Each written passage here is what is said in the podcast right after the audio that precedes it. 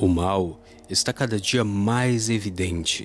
E o mal a que me refiro é o próprio Estado personificado na figura desses seres deploráveis que, em um país onde se vive a liberdade de expressão, muito embora com suas peculiares limitações, despiram-se de seus decoros para libertar aquilo que está incutido em suas mentes pervertidas e seus corações perversos o desprezo pelo indivíduo e pelo povo que parasitam.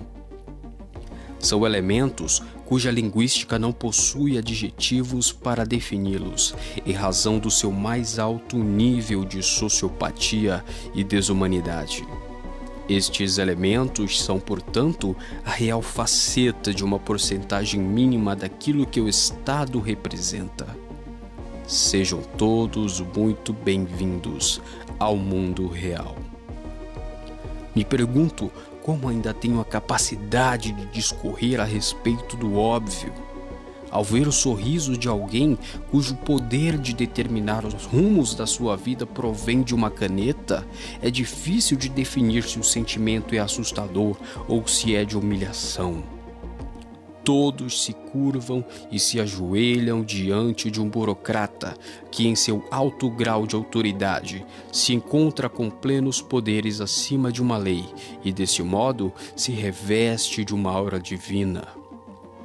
Os indivíduos têm sua dignidade pisoteada por esses seres iluminados. Perdeu Mané. Qual será o próximo passo da humilhação? O fato é que, se elementos como estes estão em posição de poder, foi porque o próprio povo permitiu isso através de seu belíssimo, sacrossanto e incontestável sistema democrático, e atribuiu ao sistema presidencialista uma concentração de poderes completamente imbecil, qual seja a chefia de governo e a chefia de Estado.